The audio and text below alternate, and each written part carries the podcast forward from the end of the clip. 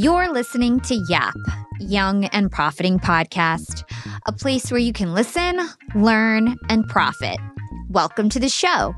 I'm your host, Hala Taha, and on Young and Profiting Podcast, we investigate a new topic each week and interview some of the brightest minds in the world. My goal is to turn their wisdom into actionable advice that you can use in your everyday life, no matter your age, profession, or industry. There's no fluff on this podcast, and that's on purpose. I'm here to uncover value from my guests by doing the proper research and asking the right questions. If you're new to the show, we've chatted with the likes of ex FBI agents, real estate moguls, self made billionaires, CEOs, and best selling authors. Our subject matter ranges from enhancing productivity, how to gain influence, the art of entrepreneurship, and more.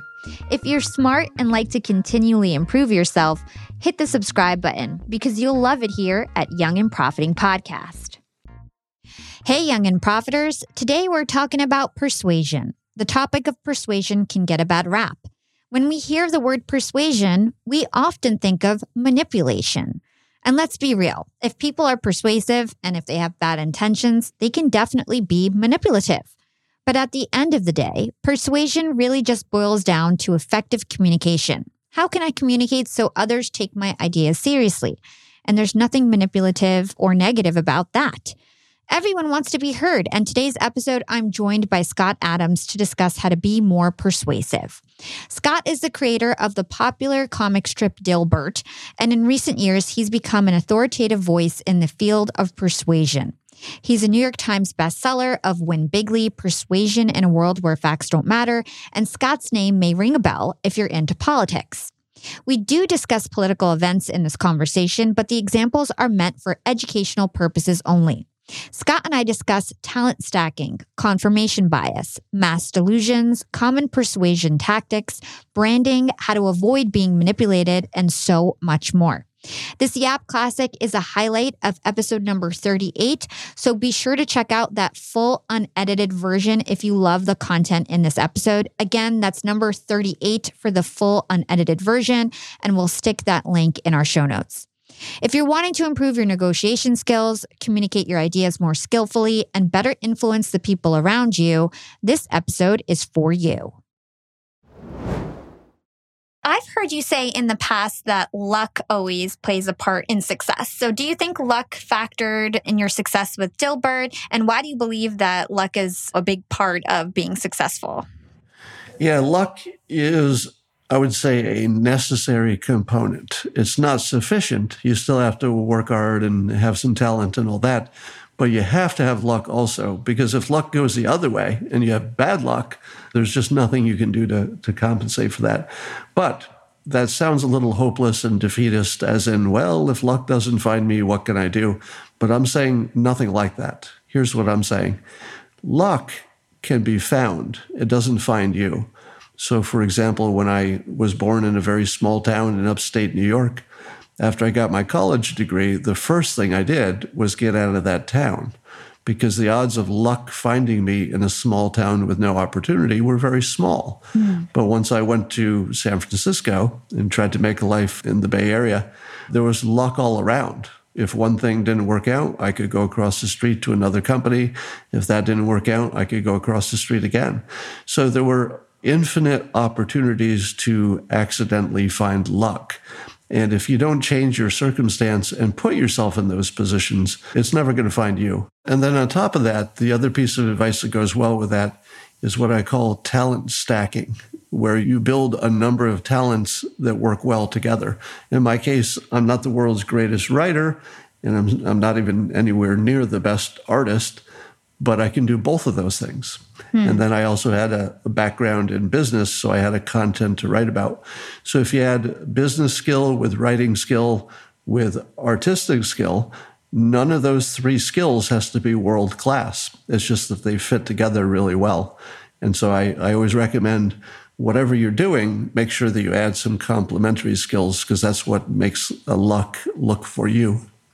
That's great advice. Now, people have been interviewing you about Dilbert for decades. You wrote a book early in your career on the Dilbert principle, and we could go on and on about, you know, stuff that you've done earlier in your career, but my podcast is aimed to help listeners grow financially and professionally. And so I'm going to focus the bulk of this episode on persuasion, which I know you're an expert on these days you've positioned yourself as an expert. Before we get into the nitty gritty on that, I just want to know how difficult was it for you to go from cartoonist to having a brand all about being a master persuader and things like that? Well, first of all, it's expensive because the topics I talk about are in the political realm. And it's very easy to say something that will cause somebody to say, I will never buy your book or calendar again because of that one time you disagreed with me and it doesn't matter if you're right. I just disagree. So it was very expensive, but I knew it would be. And I'm also at a point in my life where I have enough wealth that if things go wrong, I, am still fine. And so I had the opportunity to do something that other people simply couldn't do because it would be too dangerous to their brand, too risky to their reputation, too expensive. But I have a high risk tolerance, which is also a learned skill to some extent. And I didn't know exactly where it would all go. I just started blogging about it, and that turned into doing live streaming on Periscope and tweeting about it. And next thing you know, I've got, I don't know, 325,000 Twitter followers, and hmm. people mm. wanted me on TV and stuff. So, one of the other things I recommend for people trying to figure out life is you should try lots of stuff and if that stuff doesn't work right away, or at least doesn't show signs that it could work, then bail out and try something else. Hmm. So I've probably failed nine out of 10 times. I've tried things throughout my entire career. But the reason that you're talking to me is that one out of 10 things don't just work, but they work fabulously. They hmm. work so well that it compensates for all the things that don't work. So even this morning, I was talking about how to maybe build down a studio and expand what I'm doing with live streaming, et cetera. Now, I don't know if that'll work or it'll be just a big waste of money, mm. but I do know that I can tiptoe into it. I can find out what does work and I can back out without much of a loss. So that's my recommendation is put your efforts into a whole bunch of little baskets and then see if the basket shows signs that it could sustain itself if you keep working on it. In other words, does it show interest that's really strong from the first moment? That's always a good indicator, even if everything else is going wrong. Yeah, I think that's a really good point. It's kind of like, you know, experiment, lean into what works, and make sure you fail fast if you think that nothing is sticking. Great advice. So, what makes you an expert on persuasion? What credentials do you have in that area? well, first of all, I never call myself an expert, but much of the press has called me that. My background is that I'm a trained hypnotist. So in my 20s, I went to school to become a hypnotist. And the things I learned about how people think and how they're persuaded and the limits of rational thought were world changing. And the biggest change is that most people believe that human beings are rational creatures most of the time. The common view is that, oh, 90% of the time we're rational about things. Sure, every now and then, let's say 10% of the time, we get a little crazy and, you know, we get emotional and maybe we lose sight of reason. But mostly we're rational creatures and therefore you should build a message around that rationality. But people who study this stuff, from hypnotists to any kind of mind control people to advertisers, all know that none of that's true. We are a fundamentally irrational species who is only rational maybe 10% of the time.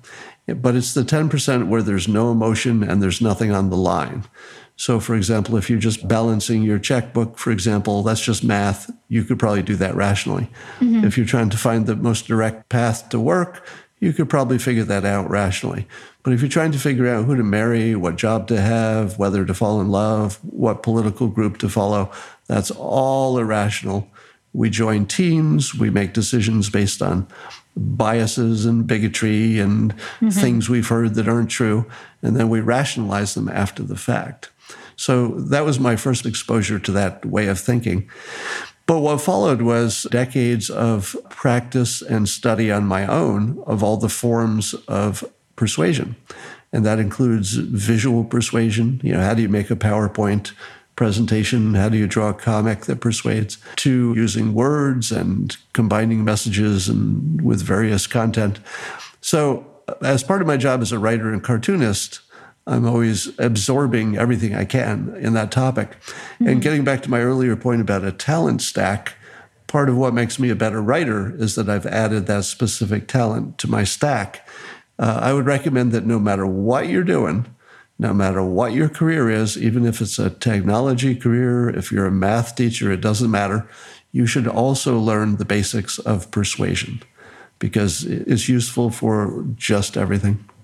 Yeah. So, a big part of this is all the different biases that people have. There's several you talk about in your book confirmation bias, cognitive dissonance, consistency bias. Could you just walk us through some of these filters that people have that prevent them from looking at things rationally? Well, I think the team filter has got to be the biggest one. So people identify, they pick a lifestyle, and they say, I'm one of these people.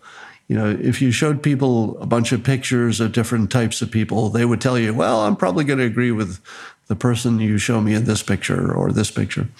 So I think for politics, it doesn't get much beyond that. Now, people also have other biases. You know, they have racial bias, they have bias about you know everything from whether somebody has a handicap to age to gender you know we are a very very biased civilization. Mm-hmm. but i don't think that can be removed from the human being. And the problem is that people are also pattern recognition machines. We look for patterns and we say okay that's the pattern and now i know something. But the problem is we're really terrible at finding patterns so if five people from Elbonia punched you in the mouth when you were on the street, you would conclude, well, there's a pattern. Everybody from Elbonia is a puncher. I better stay away from all Elbonians.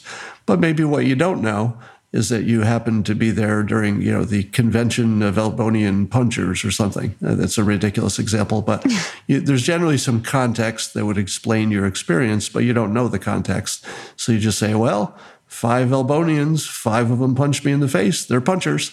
I guess that's it. And we're continually going through life imagining that we see patterns, but a lot of it is just confirmation bias and not really a pattern. It's a fake pattern. So, confirmation bias, for those who haven't heard of that term, means that we have a tendency to see what we expect to see. Mm. And we will define what we see and interpret it as compatible with what we already thought was true. So even if you show somebody evidence that refutes what they believe to be true, they will twist it in their mind until it doesn't exist or that it really does support them. That's the normal way minds work. Cool. And something that really caught my attention was your thoughts around mass delusions. Can you tell us why you think mass delusions occur and maybe provide some examples of the biggest mass delusions you think exist right now? well, yeah, mass delusions are common throughout history and maybe so common that they're more common than the truth. Mm. But we wouldn't know because we're continually in them.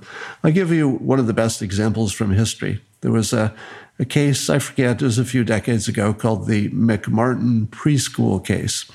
And the people who managed this preschool were accused of being Satanists who were taking the children to a secret room beneath the preschool and subjecting them to all kinds of you know violent and horrible satanic rituals. And the reason that the police believe this was true is that they talked to a number of students and a number of students said it was true.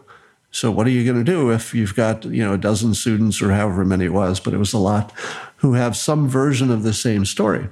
So they bring him to court and it turns out that there was no underground thing at all. There was literally no piece of evidence to suggest any of it was true. But people couldn't figure out then why are all these kids saying it's true? It doesn't make sense. You couldn't get that many people to say the same thing unless it was true. And then somebody who understands how this stuff works, probably somebody who'd been either a police trainer or maybe somebody who had experience with hypnosis, looked at the tapes of the police interviewing the children.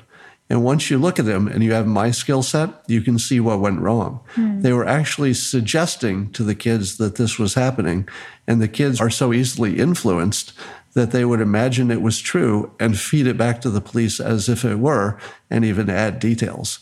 So if the police had done it right, they would have said, "Can you tell us anything you know that's going on with the school? Anything seem out of place?" And then if the kids had said, "Yeah, out of place," they've got a satanic basement. That's out of place. That probably would have been useful information. But if the police say, We've had some reports that some things are going on with people being taken to basements. You know, have you ever been taken to the basement? If you say that to a young kid, there's a pretty good chance the kid is going to look you in the eye and say, Yeah, I've been to that basement. I know exactly what you mean. And it's just imagination. After a while, they'll actually talk themselves into it, and the child will actually form a false memory of something that didn't happen on their own. So that was a famous case of a mass hysteria. Of course, the Salem witch trials, where uh, the Puritans thought that some people were witches, and then everybody imagined they were seeing witchcraft everywhere, but of course, none of that was true. One of the ways that I advise people to tell what's an illusion and what isn't is if people are seeing different things while looking at the same evidence, the people who imagine some extra stuff there are probably the ones imagining it. So, for example, if you if somebody says, "Hey, there's an elephant in the room with us," and you look around and there's no elephant, and you say, "I don't see an elephant," and the other says, "Look right here, it's right in front of you, a giant elephant," you can usually count on the person who does see it is the one hallucinating because we don't usually hallucinate subtractions from the environment. Mm. So it's unusual to say, hey, there's no furniture in this room. And then the other person says, yes, there is. It's more typical that you add something to the environment that's not there. And so you see that in politics all the time. It's people imagining they could read the mind of the president. And even though what he did or said wasn't so bad, they think that they can tell by the word choice that his real inner thoughts, the things he didn't say, are bad as well. And so that's the situation we have now that people imagine they can read minds of complete strangers and they see terrible evil in there.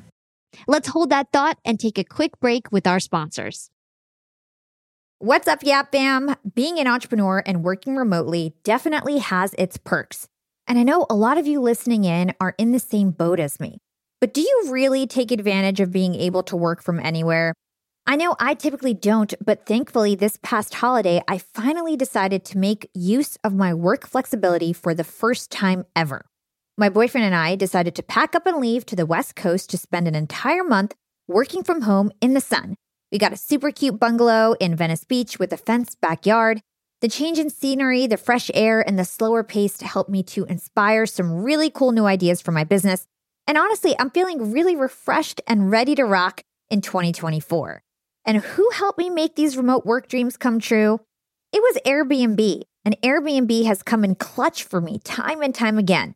Whether it's finding the perfect Airbnb home for our three day annual executive team get together, or booking a vacation where my extended family can fit all in one place, Airbnb always makes it a great experience. And you know me, I'm always thinking of my latest business venture, and I've been begging my boyfriend to start hosting our place on Airbnb. And finally, we're going to start. So many of my successful friends host on Airbnb, and it's such an amazing way to generate passive income. So, to start, we have a plan to start spending more time in Miami, and we'll be hosting our place to earn some extra money when we're back on the East Coast. 2024 goals, and I'll keep you updated. A lot of people don't realize that they might have an Airbnb right under their own noses. I was pretty surprised myself. You can Airbnb your place or spare room even if you're out of town for just a few days or weeks. You could do what I did and work remotely somewhere else and Airbnb your place to fund your trip. Your home might be worth more than you think. Find out how much at airbnb.com slash host. That's airbnb.com slash host to find out how much your home is worth. Young and profiters, it's never been a better time to be an entrepreneur. With inspiration at our fingertips and powerful tools at our disposal, the possibilities are endless. And when it comes to tools that can truly make your business grow, there's one name that always stands out Shopify. Shopify helps you sell at every stage of your business, from the launch your online shop stage to the real store with the door stage, and even the did we just hit a million orders stage? And if you're in that I need to sell more with less stage, Shopify Magic is your AI superpowered sidekick, ready to whip up captivating content that converts from blog posts to product descriptions. Not to mention, Shopify also is the home of the best converting checkouts in the game, 36% better than other leading commerce platforms. Shopify turns browsers into buyers. It's no wonder Shopify powers 10% of all e commerce in the US. And you can sell whatever, whenever with Shopify. Push pleated pants with Shopify's in person POS system or monetize mindful meditation. I sell my LinkedIn Secrets Masterclass through Shopify, and they've made my life a breeze. It took a couple days to set up my store, and I just get to focus on what I do best creating great content and marketing my product. So don't stress if you're new to this commerce thing. Shopify's extensive help resources are there to support your success every step of the way. And remember, whatever your stage, businesses that grow, grow with Shopify. Sign up for a $1 per month trial period at shopify.com slash profiting, and that's all lowercase. Again, go to shopify.com slash profiting to start growing your business today. You can sign up for a $1 per month trial period at shopify.com slash profiting. How does fear relate to persuasion? And how was fear used in our last election to persuade voters one way or another? So, the most powerful persuasion is fear. Because if you're afraid of something, that's the thing you have to act on first. It's the thing you can't put off until later.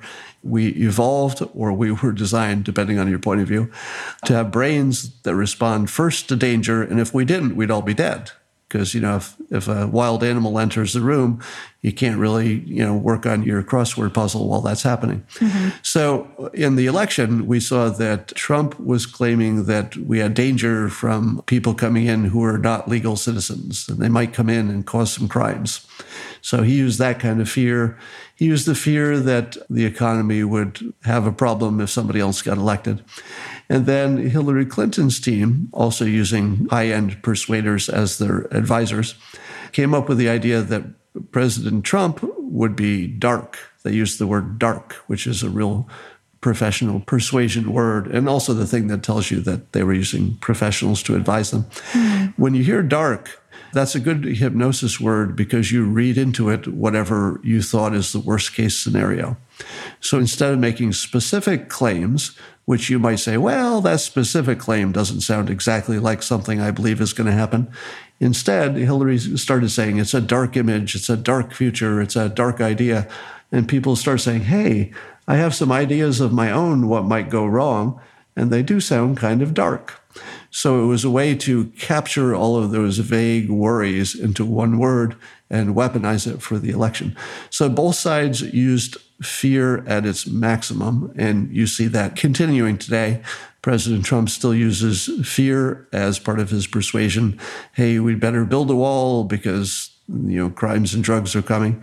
And the opposition is using fear the other way, which is, hey, if we protect our borders, it's a slippery slope. And the next thing you know, he's going to be rounding up citizens of the United States and putting them in concentration camps mm. for whatever reason your hysteria imagines.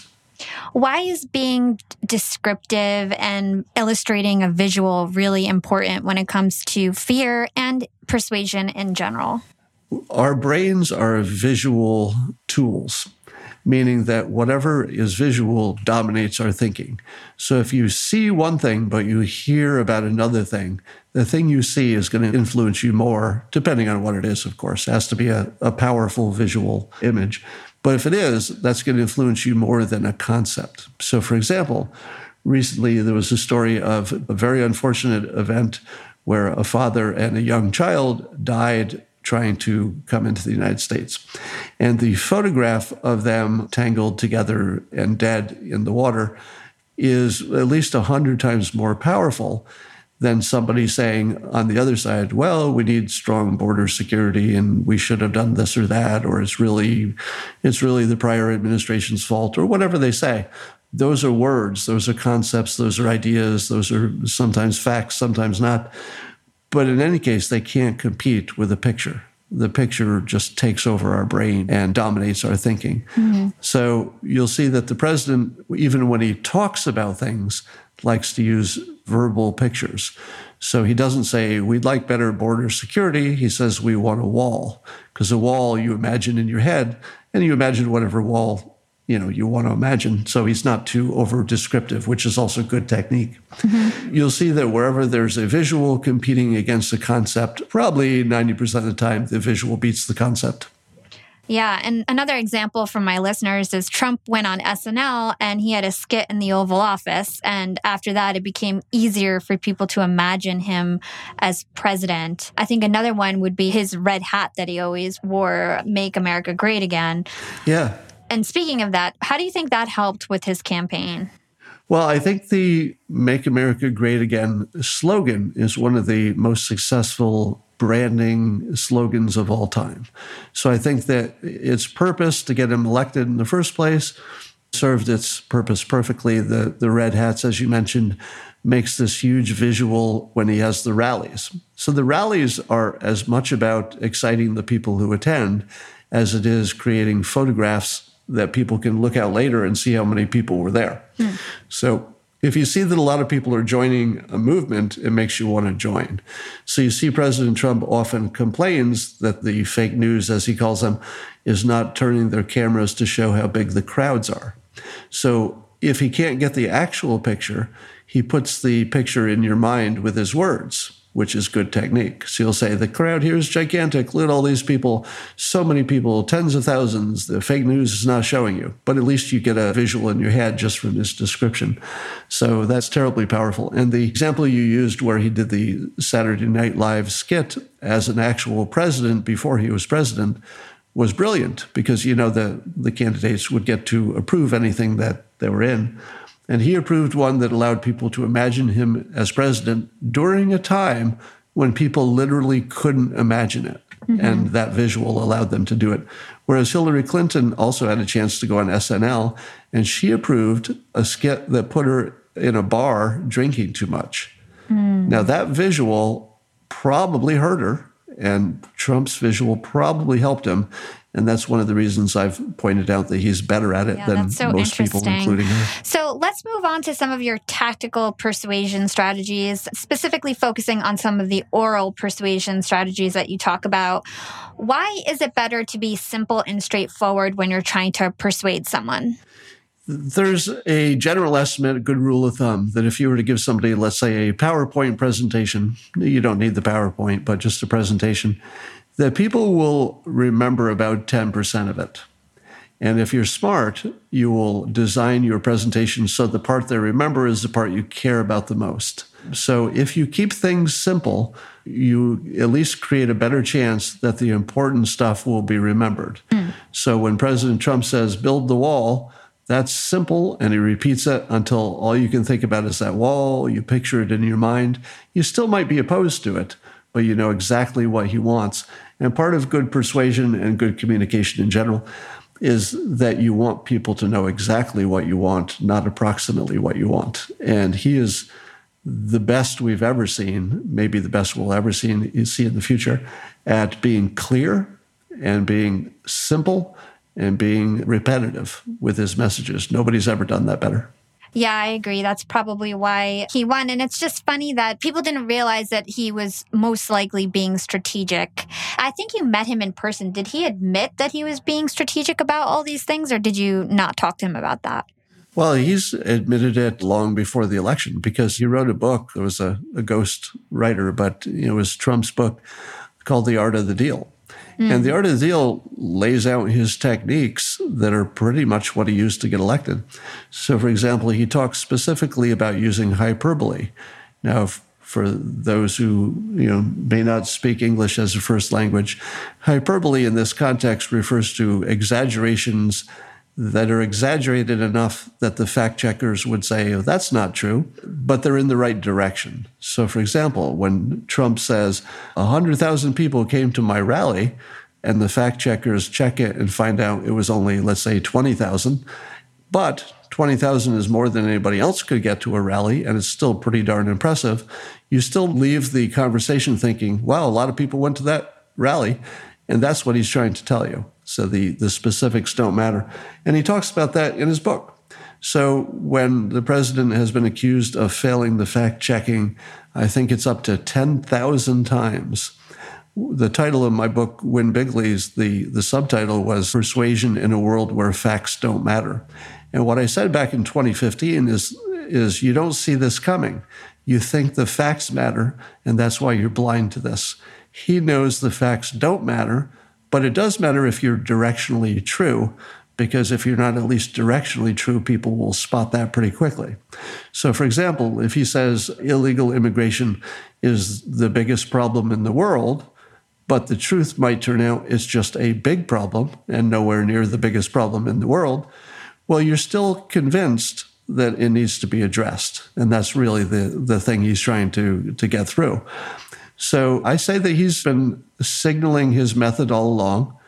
And one of the other things he does, you know, he talks about branding, and then you saw him brand his opponents. You saw low energy Jeb and Lyin' Ted Cruz and Crooked Hillary, et cetera. Mm-hmm. And he talks about how he does it, and then he does it right in front of you, and he does it better than it's ever been done to the point where simply branding Jeb Bush as low energy caused such a stark contrast in your mind between Jeb's energy and Trump's that it really made a difference and took Bush completely out of the race from being the presumptive winner to being almost a broken leg as soon as he left the starting gate.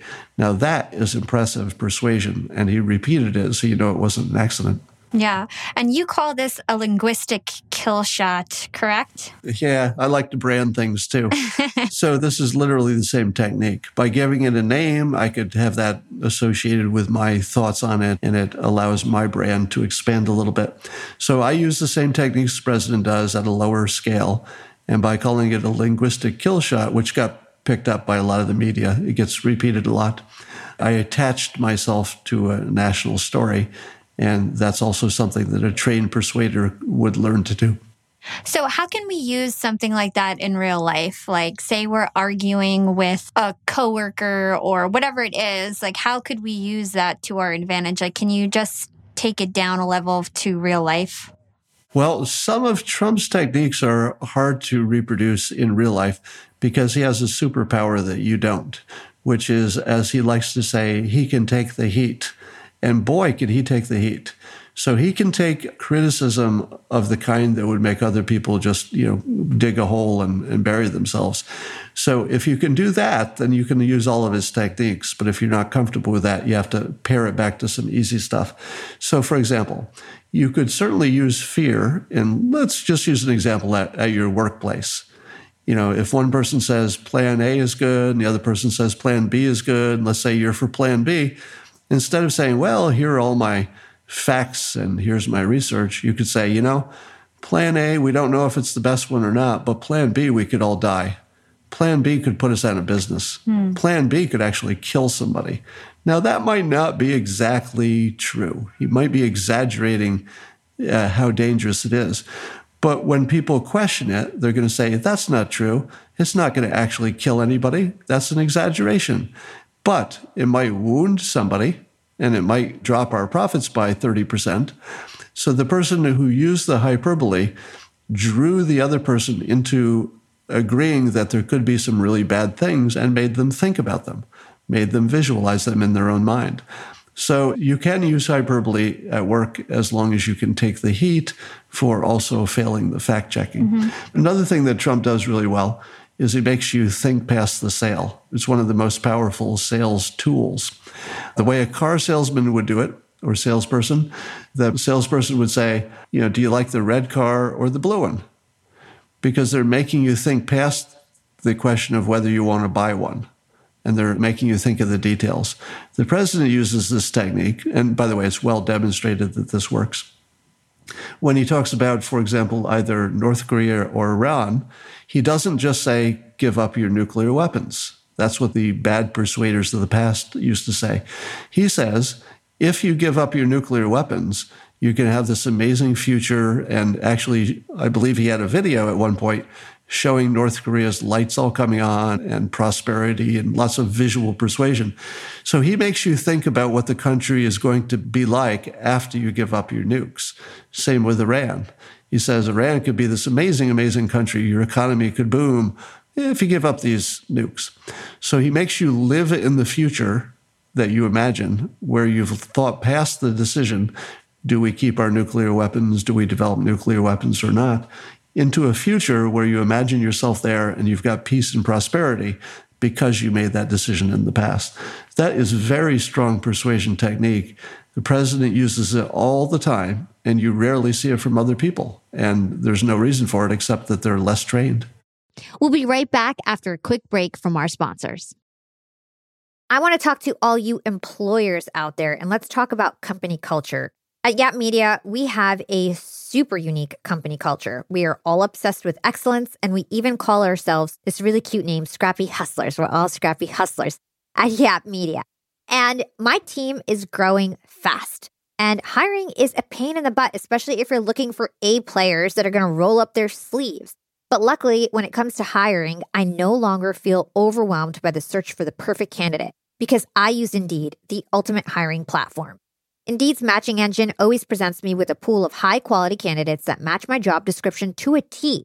If you're tired of drowning in your hiring pool, Indeed is here to rescue you. You can use Indeed for scheduling, screening, and messaging your candidates, making the entire hiring process a breeze. And Indeed doesn't just help you hire faster. 93% of employers agree that Indeed delivers the highest quality matches compared to other job sites, according to a recent Indeed survey. I've hired some of my best employees at Indeed, some of my best scrappy hustlers. With over 140 million qualifications and preferences analyzed every day, Indeed is constantly learning from your hiring preferences. So the more you use Indeed, the better it gets at actually hiring your perfect match. Join the ranks of more than 3.5 million businesses worldwide that have already chosen Indeed to hire great talent. And listeners of this show will get a $75 sponsored job credit to get your jobs more visibility at indeed.com slash profiting. Just go to indeed.com slash profiting right now to support our show by saying you heard about Indeed on this podcast. Indeed.com slash profiting. Terms and conditions apply. Need to hire? You need Indeed. Young and profiters, I've got a fun fact for you. Did you know that by 2030, over 85% of the jobs that will exist haven't even been invented yet? And that's why we need to acquire new skills and stay relevant and adaptable. By embracing lifelong learning, we can future proof our careers and our businesses. That's why you've got to check out Economist Education. Economist Education provides online executive education courses tailor made for professionals just like us, crafted by The Economist's own editors and special experts. Economist education courses are designed to sharpen your professional skills in key areas like data storytelling, critical thinking, sustainability, and so much more. I highly recommend checking out the Economist education course, Business Writing and Storytelling. It's packed with valuable practical advice on how to inform and persuade through writing reports, social media, presentations, and beyond. The best part these courses are online, flexible, and self paced, lasting anywhere from two to six weeks. You're guided by expert tutors. You'll dive into a mix of videos, podcasts, text quizzes, and weekly assignments. Plus, you'll get a three month digital subscription to The Economist to support your learning journey.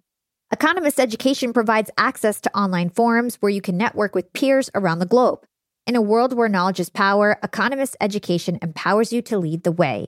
Economist Education is an incredible way to stay ahead in business. And I've got a special offer to get you started. Get 15% off any course only available by going to my special URL, education.economist.com slash profiting, and then enter the promo code profiting at registration. This offer ends on March 31st, so don't wait. For 15% off, go now to education.economist.com slash profiting and use code profiting. Again, this ends on March 31st. If you want 15% off, you've got to go to education.economist.com slash profiting and use promo code profiting at registration.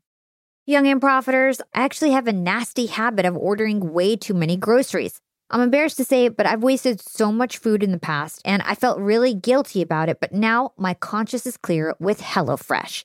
Each week, I get ingredients shipped to me with step by step recipes. I get fresh, pre measured ingredients that get me whipping up delicious dinners in no time. And then I reduce waste because you get exactly what you need and nothing else. I love trying new foods, and HelloFresh has over 45 recipes and more than 100 seasonal add ons to choose from every single week. It's so much fun to pick out my meals. It's easier than ever to find something that everybody in your family will enjoy. I personally like to stick with the basics when it comes to HelloFresh. I get their meat and veggies plan. I love the options they have for that. And trust me, it's cheaper than takeout, and with pre proportioned ingredients, you'll never waste money on excess food. And now Green Chef is owned by HelloFresh which gives me an even wider variety of meals to choose from. There's something for everyone. I love switching between the brands, and you can enjoy both brands at a discount with me now. Skip the grocery store and save time with easy, tasty recipes delivered to your door. Go to HelloFresh.com slash profiting free and use code profiting free for free breakfast for life. That's one breakfast item per box while subscription is active. That's free breakfast for life at HelloFresh.com slash profiting free with code profiting free. Another persuasion strategy that I think we could apply ourselves that you talk about in your book is to propose an outrageous solution and then over time dial it back to position yourself as someone who's compromising. Can you explain how to do that and why it works? Yes, that's the the big offer. So anybody who negotiates is familiar with this technique. You walk into the office and say, "I will not sell you these products for less than 1 million dollars." And the other person's like, "Whew, I was only planning to offer a 100,000, but now that that million dollars is in my mind, I'm already biased towards something in between, maybe 500,000." But it could be that the person who said a million was just hoping to get the the deal bigger than 400,000. And the, the person who offered was thinking of offering 100,000, here's a million, and they don't offer 100,000 after that. They think, oh, darn it, I'm going to have to go somewhere closer to the middle. How about 500,000? And then the person who offered a million, but really would have been happy with 400,000, says, I'll take it because I did okay. So you see the president do this with, for example, anything with immigration. So at first he wants a wall that's a big giant wall and it's really expensive and it's going to be every inch of the border. But then as people talk about how impractical and expensive that might be, it turns into, well, it doesn't have to be a wall so much. It could be a barrier, or it could be similar to the barriers that we've used before. And I'm not talking about every place, just the places that are important. And we don't have to do it all right away. We could spread this out over time and, and that sort of thing. So asking for a lot and settling for a little less is standard sales technique. We see the president using it more aggressively than other people have and to good effect, I think. Yeah. So, something similar to this idea is presenting our solutions in the context of worse alternatives. It's again moving towards compromising, moving the needle closer to what we want by using an extreme. Can you talk about that a little bit? Yeah, that's the concept of contrast. I said earlier that we're pattern recognizing machines, and we are, but we're also contrast machines. So if a real estate broker takes you to a house that's too expensive, you say, Well, I don't want to buy that house, and then you're done. But a real estate broker takes you to a house that you say you could afford. Let's say you say, My budget is this much. The real estate agent will take you to the best house that fits your budget. And the first thing you're going to find is it's not nearly as good as you wanted it to be. And then they're going to say, Well, just for contrast, just so you know what the options are, I know this is beyond your budget, or at least the budget you want to spend, but let me show you what one looks like that's a little bit more expensive. And then when you see it, you say to yourself, oh man, I did not want to spend this much on a house. But now that I can compare it to the one I thought I could afford more easily, there's just no contest anymore. I have to have this better house. So contrast will make your non critical faculties kick in pretty hard. And you'll say, ah, I want to avoid that bad one. This good one suddenly looks much better. Interesting. Last question on persuasion. You were talking about talent stacking before. I think it also relates to persuasion and stacking your persuasion skills. So, can you talk about some of the talent stack that Trump's persuasion skills were composed of and why it's important to layer on skills and not just be a one tactic person?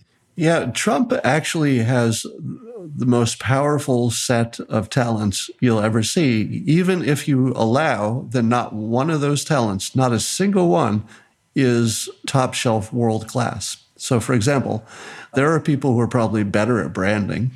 There are people who are probably better at giving a speech. There are probably people who are better at business, people who are better at politics, people who know more about all the details of policy.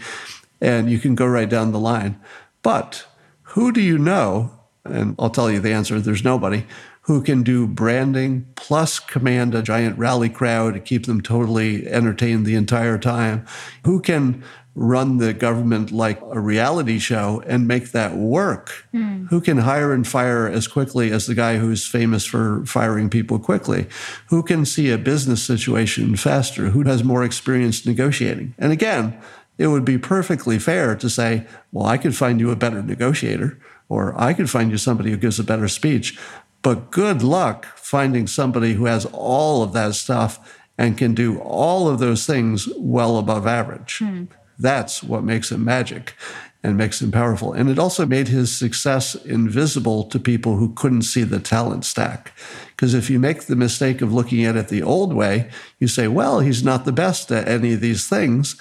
And these are the things you need to be president. Therefore, how can he be president? I looked at those things and said, oh my goodness, we've never seen a stack like this. This is the most powerful combination of skills, you know, emphasis combination you'll ever see. So, uh, having business experience on top of politics, on top of persuasion, on top of branding, on top of reality show, on top of speech giving and all that, you just can't find a better combination than that. Interesting.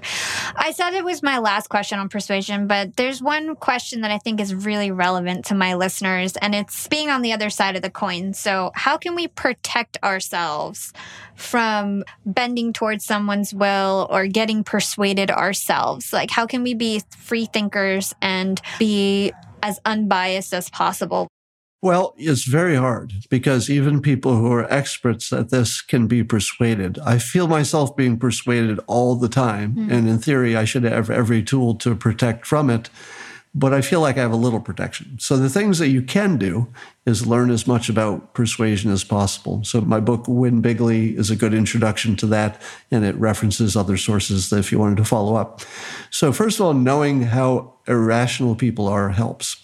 The second thing you should do is look for how often you agree with your team and whether or not you ever disagree seriously. Because if you never disagree with your team, you got a problem you're probably not a serious player. But if sometimes you disagree with the team, that that gives you some hope that you might be breaking out of your bubble. I have a new book coming out called Loserthink that'll be out in November mm-hmm. 2019, and that teaches you more about how to break out of your bubble. But the questions would be Am I just agreeing with my team? If this were some other person in this situation, would I have the same feeling? In other words, you know, if it were a Democrat who said it, would I feel the same as if a Republican said exactly the same thing? That's a good test. And then the next thing you do is expose yourself to as many different opinions as possible. In the political realm, especially, if you don't see uh, both Fox News and CNN I'm just using them as proxies for, you know, two sides. If you don't see both sides and you only see the little tunnel that one side presents, you couldn't possibly understand the full situation. And the other thing is to understand that so often the news is fake. Mm. And I mean that literally. In fact, today, almost all the headlines on today's news are literally fake, in which a long quote is taken out of context to only show the first part, which reverses its meaning.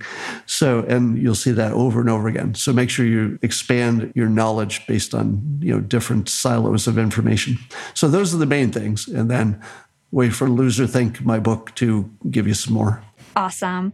Tell our listeners where they can find out more about you and everything that you do. Best place to find me is on Twitter at, at Scott Adams Says or Dilbert.com to follow Dilbert itself. And my Twitter will get you to everything else. Awesome. Well, thank you so much. I think this was a really educational conversation, and I really appreciate your time. Thanks so much. I love the questions, and it was a pleasure to be here. What a fantastic episode. There's so much good stuff in here that everyone can benefit from. Scott is really a master at the art of persuasion. And my favorite takeaway from this episode is the idea of talent stacking. The more things we're good at, the more valuable our skill set becomes. It just makes sense. Now, this doesn't mean you have to be the absolute best at each thing, but having a set of skills that can feed off each other will set you up for success. For listeners looking to grow their careers, this is some of the best advice that I've heard on the podcast. And when it comes to persuasion, talent stacking is just as important. Techniques we talked about in this episode, like visuals, hyperbole, the linguistic kill shot, and fear, are all important to learn and practice and build upon your skill sets. If you understand how to use these tools, you will be prepared to persuade anyone at any time. Another crucial thing Scott talked about is the importance of clear, simple, repetitive messaging. People only remember 10% of what they learn by reiterating the most important points in clear, concise ways, you can make that 10% count. This is super powerful stuff. And lastly, we also talked about how to avoid being persuaded and be an independent thinker. This is especially important to end with because we are constantly being influenced. The news, our favorite celebrities, TV shows, you name it, they're all persuading us to think one way or another. By learning about persuasion, diversifying your networks, and exposing yourself to different news sources, you can expand expand your view of the world and start thinking for yourself. Being able to sift through bias and consider each side of the problem are skills that will benefit you for the rest of your life. Let's keep on learning and get to talent stacking. I've included links to Scott's books and his full length Yap episode in the show notes. It's number 38 if you forgot. And if you enjoyed this topic, be sure to check all of that content out. As always, thanks for listening and thanks to my Yap team for making this possible. Keep crushing it out there. This is Hala signing off.